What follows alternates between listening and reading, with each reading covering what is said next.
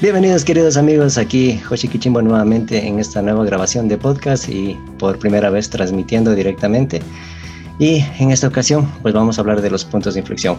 Bienvenidos a este podcast donde tenemos la firme seguridad de que no vas a tener otra vida para hacerlo bien a la próxima. Vamos a hacer que cada día valga la pena, las alegrías, los logros, que los objetivos se cumplan, los proyectos aterricen, los hábitos se forjen y que al dormir todos los días tengas una sonrisa en los labios. Me encuentro con George, mi gran amigo y socio, y en esta ocasión vamos a hablar de lo que pasó en un punto de inflexión suyo, cómo lo superó y en sí qué es un punto de inflexión. George. ¿Cómo están amigos? Muchísimas gracias por estar aquí nuevamente en este podcast, a las personas que nos escuchan, a las personas que nos están viendo en el live, muchísimas gracias por, por todo, por esta oportunidad que nos dan. Como dijo José, es nuestra primera transmisión y estamos bastante contentos, estamos bastante contentos y, y ahora hablando un poco de, de los puntos de inflexión y, y qué nos empujó a hacer lo que hacemos ahora. Exactamente, justamente es eso. Mucha gente me pregunta, ¿por qué empezaste esto? No, esto no te va a hacer millonario. Y contigo compartimos de que para ganar un millón tenemos que ayudar a un millón de personas. ¿sí? ¿Y por qué decidimos eh, hacer esto? Fue por justamente basándonos en los puntos de inflexión, de qué fue lo que nos quebró alguna vez y a partir de allí decidimos compartir de todo lo que hemos aprendido para que le sirva a otras personas. Así que vamos a empezar. Quiero preguntarte primero a ti, George, ¿qué es, qué entiendes por un punto de inflexión tú? A ver, la, la definición que tengo como punto de inflexión es un punto crítico que considero que todas las personas tenemos en algún momento de nuestra vida, en el cual nos empujan a, a seguir, a quedarnos estancados, a retroceder y la decisión es nuestra, depende de, de cuántas ganas y, y cuál sea nuestra visión en un futuro para poder avanzar. Muy bien dicho. ¿Hace cuánto tiempo pasó ese punto en tu vida? A ver, el, mi punto de inflexión pasó hace aproximadamente unos cinco años. Cinco años desde que fue ese punto de inflexión súper fuerte en el cual dije, vamos a darle, vamos a darle de nuevo. Genial. ¿Cuánto tiempo duró? Un mes. Un mes exactamente. Corto. Sí, Creo que el mío duró. Exactamente un mes. Muy bien. Em, si lo pudieras describir en una palabra, ¿cuál sería? Eh, hay muchas palabras con las que se podría definir sencillamente, pero viendo desde un, un ámbito como el que lo veo ahora, eh, sería renacer. Renacer. Mm, bien, muy, muy buena palabra. Era lo, lo más interesante. Cuéntanos, ¿cómo fue? A ver, eh, más o menos hace cinco años, como te comentaba, eh, me encontraba estudiando, me encontraba estudiando y era época de Navidad. Justamente teníamos una, una cena navideña con todas las personas de, del instituto, ¿no? Entonces, eh, simplemente cuando uno es foráneo, como se dice en la palabra, eh, quieres irte a tu casa. Entonces, por salir pronto, irnos a la casa, decidimos con, eh, con un amigo no ir a la, al agasajo navideño que se estaba preparando, sino preferimos ir, tomarnos unos tragos y, y irnos cada quien para su casa, ¿no? Hacer lo, que cada uno quería. Entonces fuimos y, y ya pues justamente nos encontrábamos en, en, un, en un parque eh, tomándonos unas copas, entonces de pronto pues eh, tenía que pasar algo, ¿no? Llegó eh, unas personas, eh, en este caso eran los agentes municipales y, y pues bueno, encontraron una sustancia en, en, la mochila de mi compañero que realmente no, no tenía mi idea, no tenía idea yo en este ¿Sustancia Sí. ilegal? Sí, era una sustancia ilegal, lastimosamente. Pero bueno, en este punto eh, yo desconocía de eso. Pero bueno, en, el punto fue que eh, por estar ahí, pues nos llevaron a los dos y estuvimos presos. Estuvimos presos en... Fuimos a, a la cárcel. eh, estuvimos más o menos... eh, en mi caso, yo estuve un mes y mi compañero estuvo aproximadamente dos años y medio, casi tres. Tuviste un mes en la cárcel. Sí, lastimosamente. Fue, fue bastante duro, fue bastante duro. Pero gracias a Dios las cosas eh, eh, mejoraron, se fue cambiando todo. Y, y bueno, con, mi amigo también, créeme que lo, lo, quiero mucho, aunque ahora, bueno, ya no tenemos la misma comunicación que, que teníamos antes porque eh, la verdad éramos muy buenos amigos, pero bueno, ahora nos hemos distanciado, eh, diferentes temas, pero, pero bueno, no sé si escuche esto, no lo sé, pero si es que lo escucha, que, que sepa que lo quiero como un hermano. A pesar de todo lo que ha pasado, lo quiero mucho porque él tuvo los, los huevos para, para afrontar las cosas y decir la verdad. Y como él me enseñó eh, justamente en ese punto, que la vida te patea, la vida te patea muy duro, pero sí, tienes que, echarle ganas porque la vida eh, va para adelante, va para adelante. Hace cinco años, o sea, ¿cuántos años tenías en ese entonces, en esa época? En ese entonces, más o menos, tenía unos 19, 19 años. Madre. Ya. Hay una, una relación directa de, de, la cómo percibe uno la realidad con un color. Si pensaras en ese tiempo con un color, ¿cuál sería? En ese tiempo. Describirlo con un color. Con un color. Eh, no sé, negro. El negro. Sí, el color negro. Eh, hay, hay dos puntos. Eh, algo que hay que quedar claro. El negro, desde un punto bueno, es excelente, un color que, personalmente me encanta. Pero en este caso sí es un negro un poco más eh, eh, fuerte, más como que no, no te gusta mucho. Sí, entonces se prefería ese negro.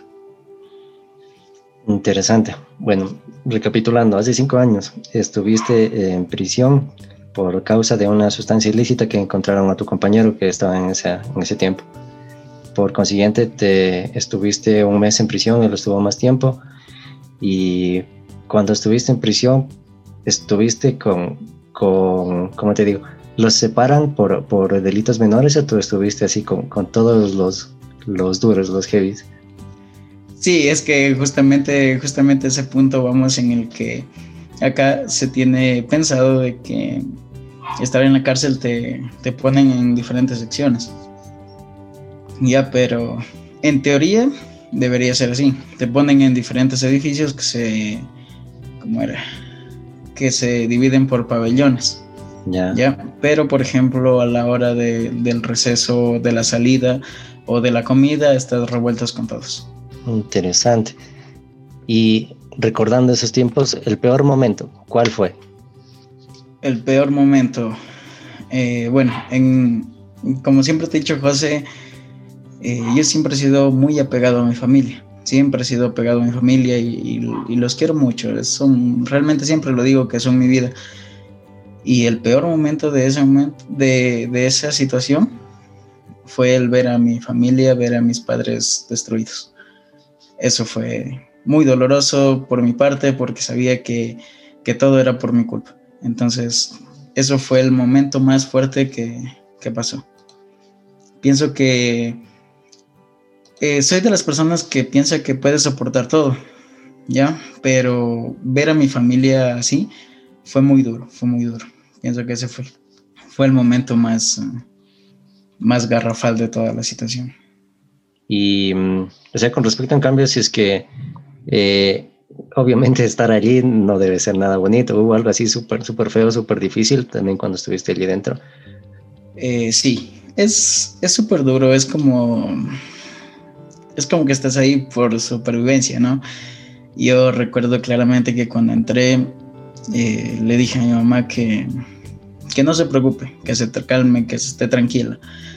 Recuerdo una frase que le dije y, siempre considero, y la sigo diciendo casi siempre, fue, si es que usted está bien, yo voy a estar bien. Y en lo que estaba adentro, hubieron muchas situaciones bastante fuertes, pero sabía que tenía que estar bien para que ella esté bien, porque era como un lazo, como una promesa que le había dicho de que, de que estaría bien. Entonces... Interesante. Y chuta, porque, o sea, tengo amigos que a veces han caído en cana, pero que te digo, ha sido un día, dos días, una semana, pero un mes, un mes es bastante, supongo que te, por más. Claro, es que, es que ese es el punto. Cuando, cuando recién entramos, o sea, yo realmente cuando, cuando nos llevaron, fui tranquilo porque suponía que iba a estar un día, dos, y es que yo no había hecho nada, yo no tenía nada. Entonces eh, pensé salir, era lógico, no haces nada, estás limpio tú, entonces lo lógico es que tú, tú salgas, ¿no? Tú, tú te vayas. ¿Por qué pagar? Claro, es que ese era el punto. Entonces, oh, creo que fue algo, siempre he dicho que es algo que, debía pasar quizás. Eh, algo que recuerdo mucho y siempre, siempre lo recuerdo. yo en ese tiempo estaba muy alejado de, Dios. Ahora estoy, no soy de las personas que se pasa siempre golpeando el pecho y así, ni que me ves todos los días o todos los domingos en la misa, pero sí estaba bastante alejado de Dios. Y una vez escuché que una frase que decían que cuando tú te estás alejando de Dios, Él te pone pruebas duras para que tú regreses a Él. Entonces, siento que esa fue la forma en que Dios quiso que yo regrese a, a Él, a volver a verlo a Él, a acordarme de Él. Y, y fue algo que, que pasó, ¿no? Entonces, fue, una experiencia bastante dura, pero gracias a Dios todo fue bien, todo salió bien y, ha servido para mejorar, para ser mejor cada día. Hay um, un proverbio también que dice, el orgullo precede la destrucción y a veces uno es orgulloso con Dios mismo, cree que puede hacerlo todo. Pero sí. bueno, alguna vez, ya cuando estuviste ahí, ¿pensaste alguna vez en dejarte vencer, dejarte ganar por, por esa situación? No, como te dije, eh, la frase que le dije a mi madre, si usted está bien, yo voy a estar bien, era un motivo para yo luchar cada día.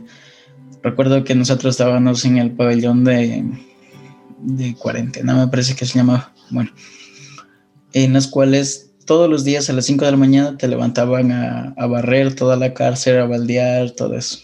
5 de la mañana el agua era helada y, y cada día era me acordaba de esa frase, era una motivación para decir, sí, vamos a salir de esta y, y apoyándome con mi, con mi compañero. Siempre estábamos ahí, hablábamos de que todo iba a salir bien y que íbamos a, a salir de esa y avanzar hacia adelante. Entonces, hubieron muchas circunstancias, por ejemplo, eh, una que ya se presentaba a la audiencia y luego la cancelaban. Iba a ser otra audiencia y no estaban todas las personas que debían estar, en abogados, fiscales, entonces no estaban, no se podía dar. Entonces en eso se iba avanzando, avanzando y por eso también eh, llegamos al término de, estar un mes ahí. Pero las situaciones muchas veces te, te dicen que te rindas, pero tu visión, tu, tu meta, lo que tú quieres, es lo que te ayuda a seguir estaba siempre con tu amigo, me dice, si aparte de tu amigo, ¿tenías alguna, conseguiste alguna otra amistad allá? ¿Hiciste alguna otra amistad, alguien que más te haya apoyado en ese tiempo? ¿O todos son malos? No, no, no, no, no. No todos son malos, ni tampoco todos son buenos.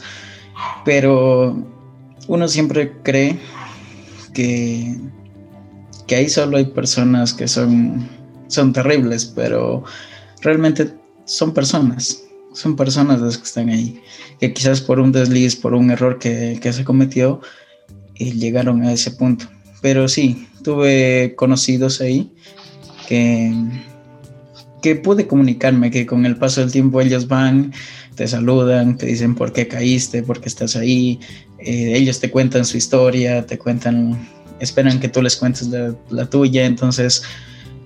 Eh, sí, sí, sí, hice amigos, conocí conocí personas. Entonces, igualmente como soy una persona bastante curiosa, entonces iba por, por todo lado a ver qué hacían y, créeme, algo, algo que tengo planeado en, mi visión, en mi futuro, es regresar ahí por esas personas que, lo necesitan, porque ahí hay mucho talento.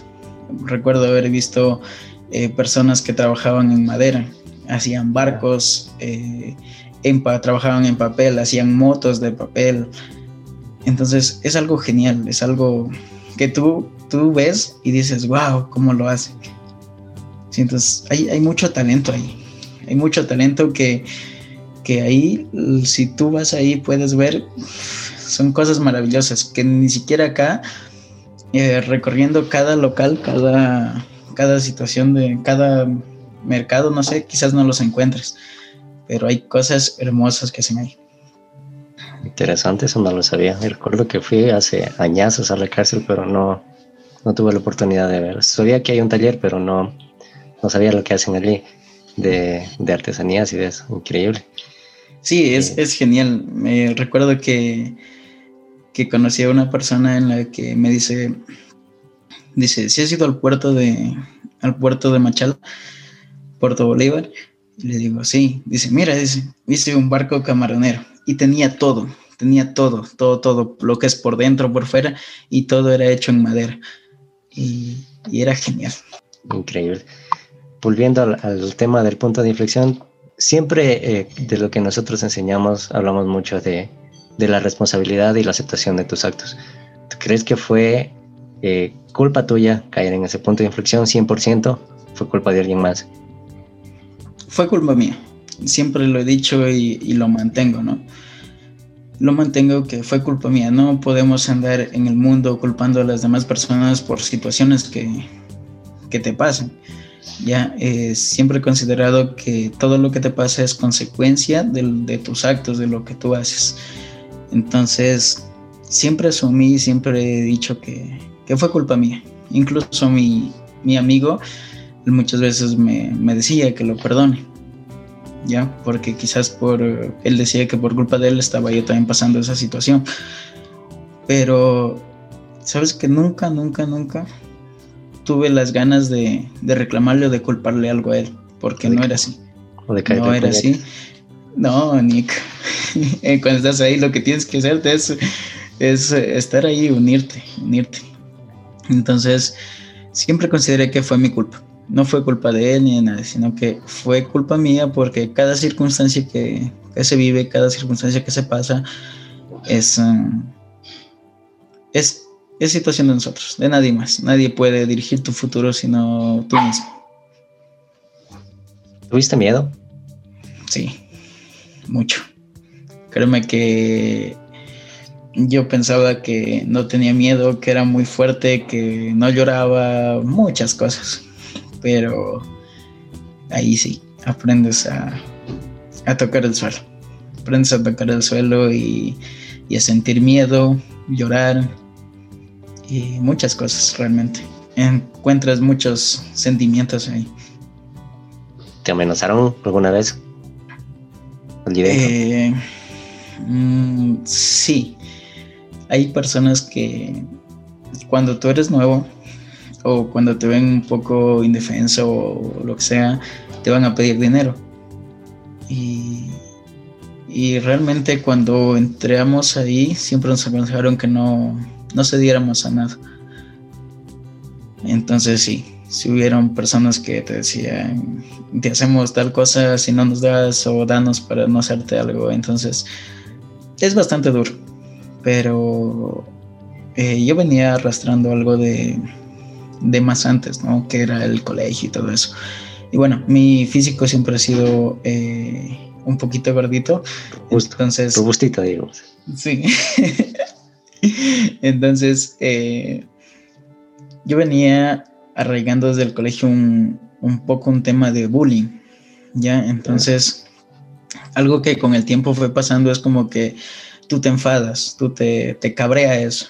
Y ves que el, a querer sentirse superiores por otras condiciones. Entonces tú, yo tenía ese... Ira. Eh, venía arrastrando esa ira, sí, venía arrastrando esa ira. Entonces yo creo que eso también me, me sirvió mucho para poderme defender, poderme defender, no ceder a, a tantas cosas y, y a pararte duro. pararte duro porque no, no queda de otra. Ya estás ahí, tienes que o te acoplas o te quedas. Genial. Y es es justamente eso. Lo curioso de los puntos de inflexión es que tú tomas una decisión o sigues o te quedas, o sales o te hundes más o te quedas hundido. Y mm, hay personas que toman el, camino de quedarse ahí hundidos y hundirse más, y otras que toman el, camino de, no dejarse y salir. Y ahí es cuando llega ese momento de iluminación o de motivación o momento que te cambia la vida. Para ti llegó ese momento, ¿verdad? Y de todo lo malo que, eso no fue algo bonito que, que, haya, que te haya pasado, de todo lo malo, ¿cuál fue el mejor momento? El mejor momento, estando ahí.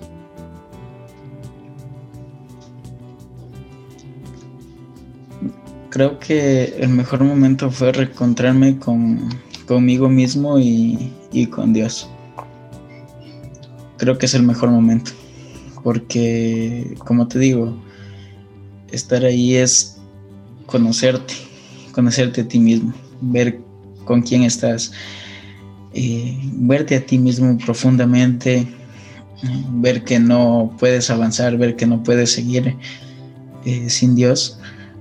Entonces, el momento más importante es, es eso, es encontrarte contigo mismo, con Dios y, bueno, ver que, las personas que, tú más quieres, tu familia, están ahí. Porque siempre han dicho que en los momentos duros son muy pocas las personas que están ahí. Y entonces ver a esas personas que aprecias ahí contigo fue muy gratificante. Genial. creo que el común denominador de los puntos de inflexión de la mayoría de personas creo que es el encontrarse con la parte espiritual cada persona. Y es interesante, genial. Y como última pregunta, de todo lo que nos has contado que, que me deja pensando mucho. O sea, uno a veces no, no tiene esa empatía de saber por lo que ha pasado a otra persona y a veces uno asume que que otra persona es así porque así nació, por así decirlo, y resulta que no, que hay, hay muchas enseñanzas detrás de eso, hay cosas que han pasado y historias que, uno ni se, ni se imagina, ni, ni por aquí, o sea, decir que, te hubiera pasado. Créeme que, que, he conocido mucha gente en que algo, escuchan algo así y dicen, ¿qué? Vos estuviste en la cárcel y es, ah, sí, o sea, y es, es, es increíble. Y como tú dices, uno muchas veces le falta la empatía de estar en el lugar del otro. Eh, considero que no, que no existen personas malas. No existen personas malas, sino que personas que quizás por las circunstancias eh, se volvieron un poco más frías.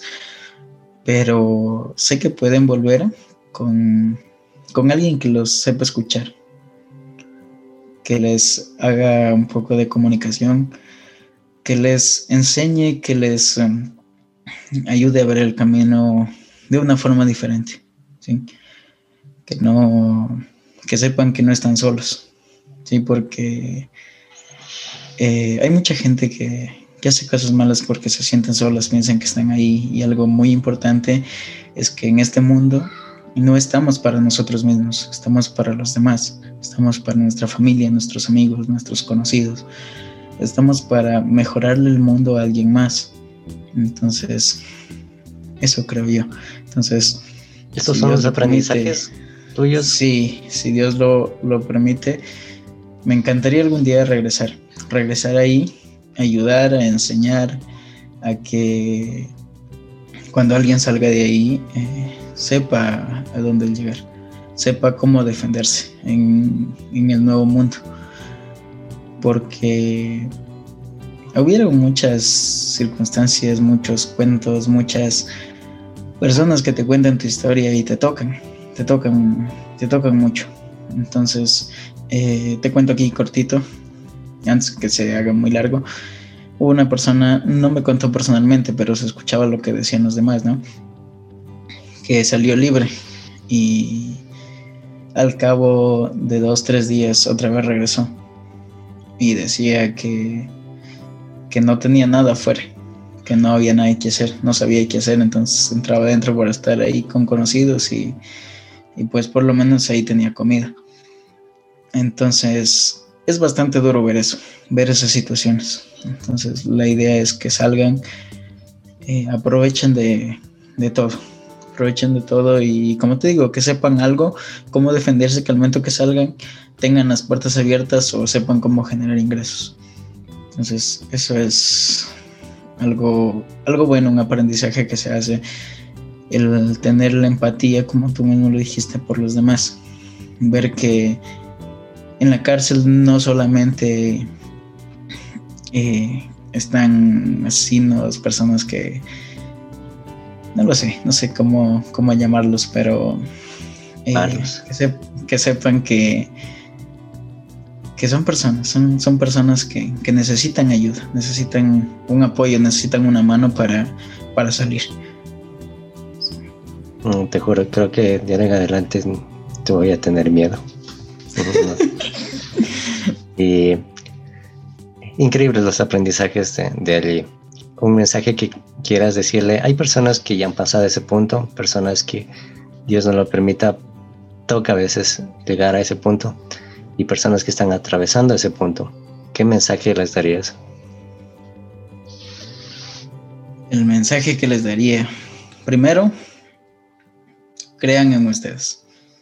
El creer en, uno mismo ayuda mucho, ayuda a, saber que, que puedes soportar todo en el siguiente, eh, como ya lo había mencionado, pensar y saber que no estamos solos. Nosotros no estamos aquí para nosotros mismos. Nosotros estamos aquí para mejorarle la vida a alguien, para el servicio, para ayudar a alguien. Entonces, eh, saber que nosotros tenemos que estar bien para esa persona que amamos. Porque incluso hasta la persona más mala, como se le dice, tiene alguien que quiere. Entonces, siempre, siempre pensar en ellos, apoyarse de los tuyos, ¿no? Y el otro mensaje es no dejarse derrotar. Como dijo mi amigo, que te digo que lo quiero mucho, la vida patea y patea muy duro, pero sigue. Sigue para adelante, toca, toca darle, meterle huevos a las cosas. Muy, muy impactante. Y creo que sí, todo está relacionado, según lo veo, con, con la empatía como lo dijiste, o nadie sabe lo que ha atravesado cada persona y, y pues es parte de nosotros ser, ser comprensivos, ¿no? Ser empáticos, empáticos. Me llama mucho la atención lo de lo de que quieres volver allá. Cualquier persona en su sano juicio diría no vuelvo jamás allí. Pero hay, hay personas, hay guerreros inquebrantables que regresan a enfrentarse con sus miedos. Y no solo con el miedo, sino a mejorar lo que, lo que aprendiste allí. Así que impactante, impresionante y, te felicito, me ha dejado anonadado y, con miedo de tratarte la siguiente vez. no, no, no, tranquilo. Y, como te digo, sí, es, es bastante impactante. Y, el que tú dijiste, enfrentar el miedo es, es lo mejor y eso es algo que, quiero enfrentarlo. Pero como te digo, quiero regresar a ayudar, ayudar a hacerlos ver otro punto de vista diferente. Eh, cuando yo salí quedé bastante traumado de eso, tenía mucho miedo y, realmente dije, de aquí no vuelvo más, nunca más. Entonces, pero ahora ya con, todo el conocimiento, todo lo que se ha aprendido cada día, sí, si Dios quiere, otro día regresaré para ayudar a, a esas personas, porque sé que hay hay gente muy buena, con, como te digo, con mucho talento que, puede dar, darle todo, todo acá en este mundo que, tanto lo necesita. Toda la razón, y si es que tengo la oportunidad de ayudarte con eso, sabes que nos encanta ayudar a las personas y, es un, grupo de personas que nunca había considerado la verdad. Y con lo que me dices de, de que hay presos que regresan solo porque ahí tienen que comer y fuera no, no tienen otra cosa que hacer soy muy partidario de que cada persona tiene un talento. Dios les da talentos a todas las personas, pero no, no o lo desconocen o, no saben cómo explotarlo. E incluso sin siquiera eh, referirnos solo a, las personas privadas de libertad. Una persona normal que sale de, del colegio, de la universidad, incluso nosotros no sabemos cómo salir a generar algo de ingreso. Es difícil, imagínate para alguien que no tenga el conocimiento, entonces mucho, se complica mucho más. Entonces, si es que ahí tienes comida segura, como, como lo dijo la persona con la que estuviese allí, pues me cometo un delito y regreso para tener a comer. Y, mira cómo se, se tergiversa la, esa, la mentalidad como debería ser. Y interesante algún rato pues volver y poder aportar, ¿no? De, de, cómo aportar a la sociedad saliendo de allí. Es algo muy, muy bonito, me pareció muy, muy interesante. Y bueno, eh, terminamos hasta aquí. Recapitulando, ha sido una historia muy, muy impresionante. Algo que me, me ha dejado pensando. No, no pensamos las personas de todo lo que ha pasado cada uno de los que nos rodean. Así que gracias por esa historia, George. Espero en lo que quieras al futuro regresar allá, pues como hemos emprendido en, en nuestros proyectos, pues poder apoyar en, en, eso, porque me gusta mucho la idea. Eso y agradecerte por compartirnos ese punto de inflexión, el punto de que la mayoría de personas no quiere jamás volver a acordarse porque es un un color negro en tu vida que no quieres volver a topar, pero es un punto de cambio. Como lo dijo una de nuestras alumnas, es un giro de 360 grados, pero que te da en espiral hacia arriba. No terminas en la misma posición, sino hacia más arriba. Así que lo importante, creo, es tomar esa decisión. Ese punto de inflexión te da los dos caminos, o subir o, o hundirte más de lo que ya estás. Así que muchas gracias George gracias a las personas que nos están viendo, a quienes escuchan este podcast. De verdad, muchas gracias. Es gracias a ustedes y, y gracias a, toda la comunidad que, que, intentamos formar para ayudarnos entre todos. Es que hacemos esto. Gracias de nuevo George por compartirnos y gracias a quienes nos están escuchando. ¿Algo más George? Sí, también agradecerte José, gracias por, por todo, ¿no? Y gracias a las personas también que nos están viendo en en la transmisión, a todas las personas que, que nos siguen en, en, los, en, los, podcasts que estamos realizando. Eh, acuérdense de, de, seguirnos también en Instagram como Ricuna Club. Y también eh, gracias, gracias a todos. Y, y, como te digo, es, es algo que quizás a todos nos, nos pasa, ¿no? Es un punto de inflexión, un, un quiebre que a todos nos, nos ha pasado, o quizás está por pasar o están pasando, pero un mensaje de aliento es seguir adelante, seguir adelante. No se olviden de la frase como a mí me ha dejado tan marcado, es la vida patea, pero sigue. Entonces, seguir adelante, muchachos, la vida es hermosa, hay muchas cosas que, que pasan, quizás no las entendemos, pero todo tiene su fin. El punto es ver la respuesta correcta y seguir adelante. ¿sí? Y empatía con los demás creo que sería lo que nos falta en, actualmente en, en la sociedad, esa empatía, ese, ese valor eh, muy, muy, muy grande. Entonces, practicar un poco la empatía con todos y seguir adelante, creer en, en uno mismo es la, la salida. Eso, amigo. Muchas gracias, George. Muchas gracias, queridos amigos, de verdad, por la atención. Así que sin más, pues me despido, esperando que, que, les haya servido como a mí, como a todos los que nos estén escuchando esta hermosa historia, una muy bonita historia. Así que nos veremos hasta una próxima, una siguiente transmisión, en un siguiente podcast. Gracias por todo, así que nos vemos en una siguiente. Chau, chau. Chau, chau, nos vemos. Muchas gracias.